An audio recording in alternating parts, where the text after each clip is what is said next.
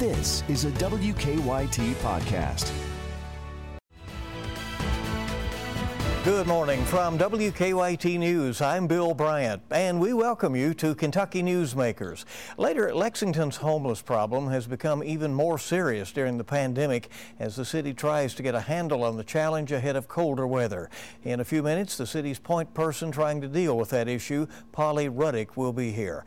But first, Kentucky's brand new education commissioner is joining us. Dr. Jason Glass returned home to his native Kentucky after running schools in Iowa and a large school system in the Denver area. Commissioner Glass's roots run deep in education. He is a third generation Kentucky teacher who started his career in Hazard. When the Kentucky School Board announced its choice this summer, it made note of his experience in suburban, urban, and rural schools and also made note of his strategic vision. Taking the reins in this pandemic is a historic challenge for anybody, and Commissioner Glass is here to talk with us today about that, and we thank you very much uh, for being with us, Mr. Commissioner. Thank you, Bill. It's great to be with you. How's it feel to be home? It feels great, especially this time of year. You know, the spring and fall are two of the best times of year to be in uh, Kentucky, and we're fortunate to have uh, relocated just in time for the leaves to turn. You know, you've been on the job a couple of weeks now, and you said that, uh, that coming home to the Commonwealth was a, a, major draw for you and a reason that you were interested uh, in the position. What is your initial assessment of where Kentucky schools are broadly uh, in this historic time? Well, I think uh, all of them are struggling in some way to uh, think about their response to COVID 19, how they keep learning going uh, in an NTI or remote learning format, and how they restore uh, in person learning experiences. We have uh, districts all across the state that are already back in person. Many more came on uh, this week, and, and several others are making progress toward that. So I think that uh, working to manage the disruption that COVID 19 brought into schools is really taking up most of the attention of school districts uh, and, and education practitioners right now. Uh, you know, so nobody alive has experienced anything uh, like this pandemic. It has been a, a major challenge, as you noted, uh, for our schools, and they rushed to that online learning uh, in the spring. Uh, some, as you said, are bringing those students back to campus now. And some already have cases of COVID 19 and have had to put students in isolation talk about this challenge. How do they move forward? And is it going to be uh, some of this uh, two steps forward and a step or two back? Well, I think we should uh, applaud uh, educators, teachers, and, and our schools across the state for how quickly they pivoted to that NTI remote learning this spring. It really was unexpected. And um, wh- while I think everyone would acknowledge that it's it was not a replacement for in-person learning experiences, uh, we should be really proud of the way our school systems responded to that challenge this past spring. Uh, the, the, challenge now, um, as, as, we work to restore those in-person experiences, are really to choose among several options, all of which have a significant downside. Remaining in an all remote or an all NTI experience certainly has its downsides and exacerbates the uh, inequities that are present in, in our Commonwealth and in our all across Kentucky. Uh, moving to an all-in-person system presents risks and concerns as well, and uh, you have to have in place layers of virus mitigation strategies uh, to try and uh, limit or eliminate the spread of the virus, or, or, making your school a vector by which the virus spreads. And then there are hybrids of these, uh, where schools try to do some NTI, uh, some in-person, and mixtures of that. So we're seeing that all across the state. And predictably, as schools return some in-person experiences, they're having some cases pop up, and I think that's that's uh, to be expected. And we also then have to manage when those cases come up. You know, eh, much has been made about the social interaction that uh, that students need uh, with their, their friends and, and, certainly their teachers in order to, to learn, but also uh, some of the support that goes on in schools uh, that uh, many uh, who are more fortunate may not realize with the meals that are provided, some of the counseling and other school services that are there what is your hope that schools will do to be sure that those needs continue to be met uh, for as long as this goes on? Well, I think uh, our schools have worked hard to keep those services going.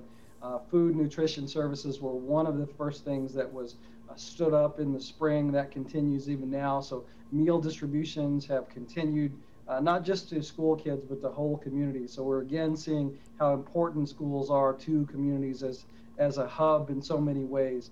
Uh, so those nutrition services have kept going. Uh, we've also seen the restoration of services for um, some of our most uh, needy students, some of our kids with disabilities. School districts have, have, figured out ways to bring those kids in or send people out to their homes or deliver so services uh, remotely. So they've worked to keep, keep services going for, for those students. But we all uh, know that the, the remote experiences or these limited experiences are not the substitute for the uh, the in-person experience. And, and so our, our, school districts all across the state are working to put that back in place or have put it back in mm-hmm. place in some form. But they're trying to do so in a way that protects their students, protects their staff members, and, and keeps the school from being a way that the virus spreads in the community. Well, another hurdle certainly has been uh, with this uh, remote learning reports of bad internet connections. Uh, some students don't have access to a, a Chromebook or other device to uh, uh take uh, part in their lessons. is the state moving fast in, in dealing with access issues like that? I think this is another example of that um, two steps up, one step back, um, or, or, really, as I've like to say, every solution you put forward just creates two new problems to manage. And uh, so as we shifted toward uh, mass, remote, or NTI experiences, students learning through the computer, having a device and then having access to the internet became the next two big problems that had to be solved. Uh, for the most part, uh, I, I think schools in Kentucky have done a really good job getting devices out to students. And Kentucky's for uh, decades been a national leader in internet connectivity at school. Uh, the next step that we're working on now is making sure that all those students also have access at home or in their community. So that can happen through uh, places in the community where students can pull up in a car uh, or go inside and socially distance and access. It could involve low cost or no cost internet service at their home uh, or using uh, uh, devices, hotspot devices uh, wireless capable devices in order to bring that internet service in. We're really down to a very small number of students in the state who don't have access, but they are the very most difficult to reach and the most expensive to provide service to. You know, you're the Commissioner of Education. You oversee the uh, the, the, schools. The governor uh, also and the uh, Department of Public Health are giving guidance uh, to schools about uh, how they should move forward. Ultimately, uh, who makes the decision as far as returning to in-person classes or whether this remote or hybrid kind of activity continues? Well, it's really a combination of things. the governor has put out his uh, perspectives on when he thought schools should reopen around September uh, 28th. That date has now passed and, and gone, and schools are coming back uh, in person uh, now as we've, we've passed that date. The Department of Public Health, uh, in cooperation with the Kentucky Department of Education, has published extensive guidance, uh, dozens of guidance documents on how to safely reopen schools. There's, there's risk in any in person experience, but I think if schools follow the guidance that the Department of Public Health put out and that the Kentucky Department of uh, Education put out, they stand a reasonable, uh, reasonably strong chance of being able to reopen schools uh, safely. Again, no guarantees, but mm-hmm. but it's a good framework that that uh, the two agencies have put forth. Uh, some of the things in that are uh, mandates or expectations, and some of them are best practices or options. but I think if schools follow that, they have a reasonable chance of opening safely. But ultimately, the decision on how to open, when to open, what the structure looks like, when to close, uh, if you have an outbreak, when to reopen. Those are local decisions. And so we want to provide as much support and information to our local decision makers as we can to help them make good decisions. Commissioner, we do not have the luxury right now of talking about a world without COVID, obviously, but there will come a time, and uh, you accepted this job uh, knowing uh, uh what was going on. But as you look forward, uh, you have talked about uh, stability for Kentucky schools. do you believe schools to be adequately funded now, and do you have fears about next year when Kentucky could potentially face a significant budget shortfall? I think that's one of the intermediate challenges that we have navigating through COVID in the short term is, is where we are right now, and everyone's very focused on that. But we know that uh, storm clouds are on the horizon when it comes to uh, budgets. Uh, we we have for the past several years, uh, state funding has not kept up with inflation. Schools have felt the crunch of that. Uh, and we haven't fully recovered from the cuts of the Great Recession, so schools are feeling that as well. So the cupboard is already pretty bare. We're going to have to have some really hard conversations about reducing services and shrinking the sizes of school organizations if the cuts that come forward this uh, spring as expected uh, are, uh, are, are significant, and even cuts that are coming in this budget year uh, that we're having to absorb. So there are concerns around that, but it's really no one's fault. Uh, no one's to blame that uh, we had an economic downturn related to COVID. We're going to navigate through it. We're going to get through it. But we do, I think, in the long term, need to have a serious conversation around can our schools provide an equitable and quality education given the level of resources that we've provided them. You uh, taught, and uh, your background is uh, uh in uh, social studies and history uh, before you moved into administration. At this moment in time, Mr. Commissioner, with the historic social upheaval that we're seeing and, and strife in the country, what role do Kentucky schools have in, in bringing light to the past and helping forge a way forward? Well, I think we have a responsibility in the wake of George Floyd's murder and Breonna Taylor's um, uh, murder and all the things that happened um, uh, this this past spring and even into the summer and, and this month. Uh, schools have a responsibility, as does everyone, uh, to examine do we have uh, racist practices that are present within our schools, and do we have systemic bias that's present within our schools, and what can we do to change that?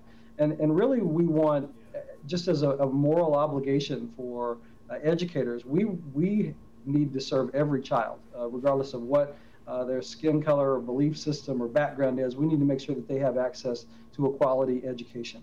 Uh, so, so making sure that, that our, our systems in schools are, are free of those practices is an important um, uh, it's important work ahead for Kentucky schools.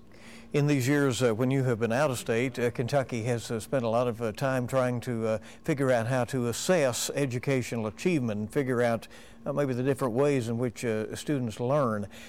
do you think, from what you have learned, you know, in, in your return to the to the Commonwealth, uh, determined that we're doing an adequate job in, in, figuring out how students are doing along the way and that they are prepared to go on uh, to a, a, career or college path? Well, we've spent an extraordinary amount of effort here in Kentucky, uh, not just in this state, but all across the country, on devising systems of measurement um, and testing and accountability. Uh, and those were for a good purpose. They were intended to track uh, how schools were doing, to put pressure on school systems that were underperforming, and also to make sure that we were serving all of our kids. Um, uh, back to that equity conversation, that, that's a, a, major underlying value.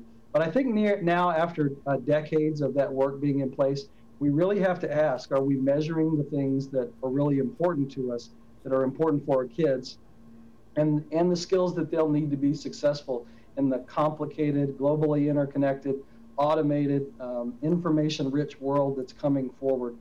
Do the tests and measures that we have in place really get at the skills that students are going to need? I think that's an important conversation ahead for Kentucky. Is it a benefit to teachers to have a former teacher now serving as the education commissioner? Well, we'll have to ask uh, uh, them and, and see about that once I have some more days on the job. Uh, but I'm honored to be in the role, uh, come from a family and, and generations of educators in, in Kentucky, humbled and, and excited about, about this work and, and am ready, stand ready to serve uh, educators and families and kids all across the state. When it is possible, how important will it be to you to go out and visit uh, some of our schools? Uh, you know, uh, because there are uh, a myriad of issues, uh, including before all of this, we were talking a lot about school security and and you know the condition of our buildings and so forth. with about a minute left here, do you look forward to the day you can make those visits? I'm very excited about that. Some of that's happening right now uh, either remotely or we're setting up visits where I can go out and practice social distancing, wear the mask, all of the procedures that are in place for schools that are open right now. So we're getting those meetings going. We're being very careful um, about it, but I do look forward to a time when I'm able to visit schools and talk to students and talk to our, our parents and teachers and administrators to really hear how things are going from their perspective and where they want education to go as a state. I think there's an exciting discussion ahead around what school could be for the Commonwealth. Dr. Jason Glass is Kentucky's Education Commissioner. We thank you very much. Hope you'll uh, uh, visit with us from time to time and keep everybody informed. We appreciate it. Thank you, Bill. And stay with us here on Kentucky Newsmakers. We're coming back. We'll talk about Lexington's new challenge with homelessness. That and more on the way on Kentucky Newsmakers. Welcome back to Kentucky Newsmakers. A January count showed 689 homeless people in Lexington. That was again back in January, and to say the least, a lot has changed since then. A worldwide pandemic has led to housing instability. People are struggling to make rent in many cases, and even unemployment assistance has not helped everyone. So the future still looks very uncertain as the pandemic goes on. Polly Ruddick is the director of the city's Office of Homelessness Prevention and Intervention. She says there has been an increase in homelessness since this pandemic started, and she is joining us now. Polly, it's good to see you. Thanks for talking with us. Thanks for having me. Good morning. How much has the homeless population increased, and what seems to be driving it? So we're actually, I'll, I'll just correct a little bit. We're yeah. actually not seeing an increase in our overall homeless population. What we are seeing is a shift where they are located. So we, because of COVID 19, it's really impacted uh, our capacity in our shelters. So when shelters are running about 50% capacity, following mm-hmm. those CDC guidelines and really trying to social distance and keep people safe, it's not that we've ended homelessness for the, for the other 50%. It's just a shift. Okay, so, so it's, a, it's, it's, more of a capacity issue at this point. Yes. Because yeah, of the so, distancing, yeah. Yeah, so we're moving from typically a very um, majority centered sheltered homeless population to a now unsheltered population. Um, and that's the, the C typically in the community. We get a lot of phone calls lately about the increase in the homeless population, and we're trying to get not an increase in the homeless population. Um, it's an in, it's a, just a kind of displacement of where they're located. I'm glad you clarified that for us. Uh, you, you, know, so so what you're what we're saying here is then that that while the, the number of people who uh, have no place to go uh, is somewhat stable, those who are seeking help are uh, not able maybe to find it in some cases, right? So we do have a we're trying. Um, so we do have a street outreach team that um, has about six to eight individuals, depending on the day, that do go out onto the streets of Lexington and into encampments and offer services. We do housing assessments every day for those that are unsheltered. So those that are unsheltered are not um, forgotten about. We, we understand kind of their situation and what this has done to them. And so we make every effort to go to where they are. Um, they don't have to come to us. We, you know, we drive around we, it's a community it's a partner. It's been amazing in this. But um, they go out, they can meet them where they are, they can do housing assessments, they can educate them about resources available, the day centers, food, um, where to take showers. But that has been continued. So whether you're sheltered or unsheltered, we still have um, enough outreach and enough staff capacity mm-hmm. to where you offer resources. Finally, we can all feel, though, the colder weather is coming. Uh, no question about that. How does that change things? It has been relatively mild in the uh, uh, the, the, summer months and, and the early part of fall, but uh, you know, as things change, it isn't as easy for people to, to live out there, is it? No, and, and we have been in as a system since about August um, you know, we had kind of, you know, get your heads together in the summer, like get prepared for the winter in the summer. So we were very lucky that we were able to receive some stimulus money from the Housing and Urban Development, um, some federal funding to assist our shelters in securing additional capacity um, for the winter. So it, we started meeting in August and we continue to meet every other week. We'll probably pick those up the month of October just to make sure that we are prepared and plans are in place um, to offer every single person that wants it a shelter bed from the cold in the winter. Um, we do that every year. Lexington is extremely lucky to have a caring community of providers that can offer a shelter bed um, to every single person experiencing homelessness. And we are going to do that this year. What has changed uh, the, the, during the, the pandemic, and, and, and what have you learned from the pandemic in terms of, uh, of needs uh, right now, or the adjustments you're having to make? we learned right off the bat we have some dedicated staff. When I asked, um, probably about three weeks into this COVID response, what's the most, you know, what are you proudest of? We were all just working 16 hour days, and every single organization that I talked to was just amazed at how dedicated their staff were to the individuals without homes and that were in crisis and dealing with trauma. And that has continued. Just the rise to the challenge, rise to the occasion. They have overcome and adapted and and hung in there. And yes, we are tired and you know, we are ready for this to be over just like the general population, but I cannot praise that frontline staff enough um, it was just amazing to see. And um, Lexington, Fayette County should be beyond proud of what these frontline and, and I think we learned how just truly committed this community was and these providers to um, these folks in, in, a housing crisis.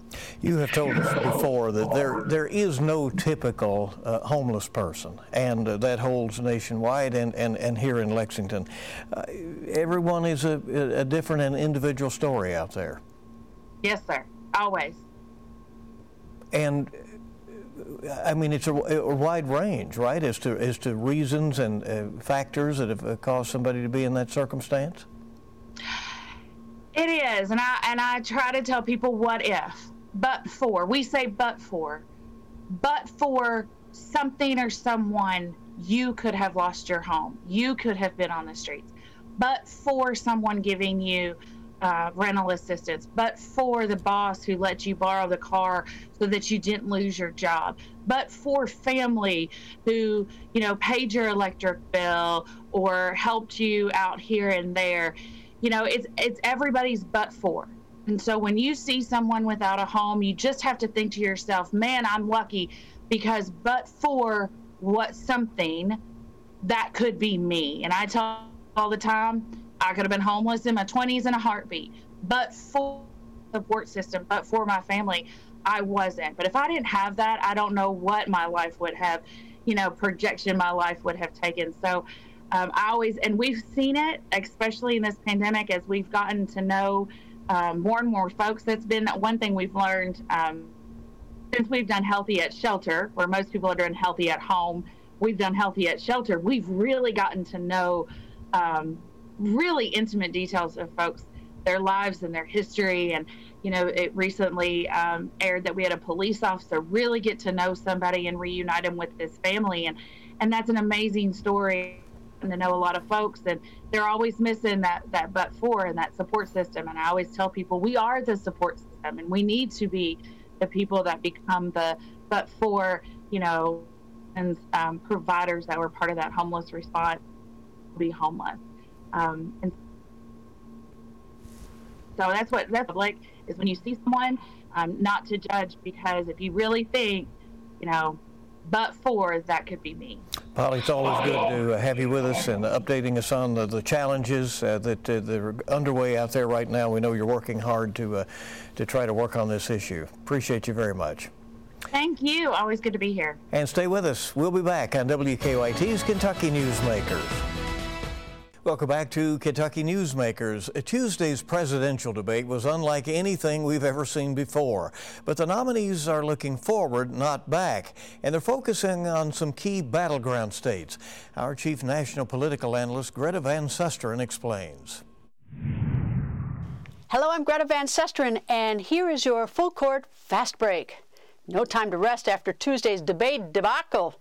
No sooner did the 90 minute debate end than both President Trump and Vice President Biden blasted out of there, both headed back to the all important campaign trail. Wednesday, President Trump took to the air aboard Air Force One flying to Minnesota. In 2016, the presidential race there was a squeaker. He lost to Secretary Hillary Clinton by less than two percentage points. And now President Trump thinks Minnesota is up for grabs. He's determined to flip Minnesota red, doubling down on his law and order platform to do it. In Minneapolis, the police killing of George Floyd sparked nationwide protests. Most were peaceful, some erupted into flames and violence. President Trump is focusing on riots and destruction. Critics say he is ignoring cries of police brutality. On to Vice President Biden. He left Cleveland and took to the rails. Amtrak Joe kicking off a train tour in Ohio and Pennsylvania. In 2016, President Trump ran away with the Ohio vote, beating Secretary Clinton by more than eight percentage points. This year could be different. Trump could be on the ropes in Ohio. Vice President Biden is campaigning hard there, and this would be a big win for the vice president. As for Pennsylvania, the Keystone State is crucial for several reasons, most of all because of its large number of electoral college votes 20. Biden was born there in Scranton, and back in 2012, he and President Obama won this all important swing state. But four years later, 2016, a big surprise. President Trump won Pennsylvania, narrowly beating Secretary Clinton by less than one percentage point. Biden is determined to win back his home state, and right now he's currently pulling ahead, appealing to voters with plans to boost job creation and support the middle class. Critics argue Biden would destroy the economy with COVID 19 lockdowns. Want more full court press? Tune in Sunday. We bring politics home, covering the national stories that impact you. And Full Court Press with Greta Van Susteren will be airing this morning at 11:30 on WKYT. That's Kentucky Newsmakers. Thank you so much for joining us. We'll see you bright and early this week on the morning news. You make it a good week ahead.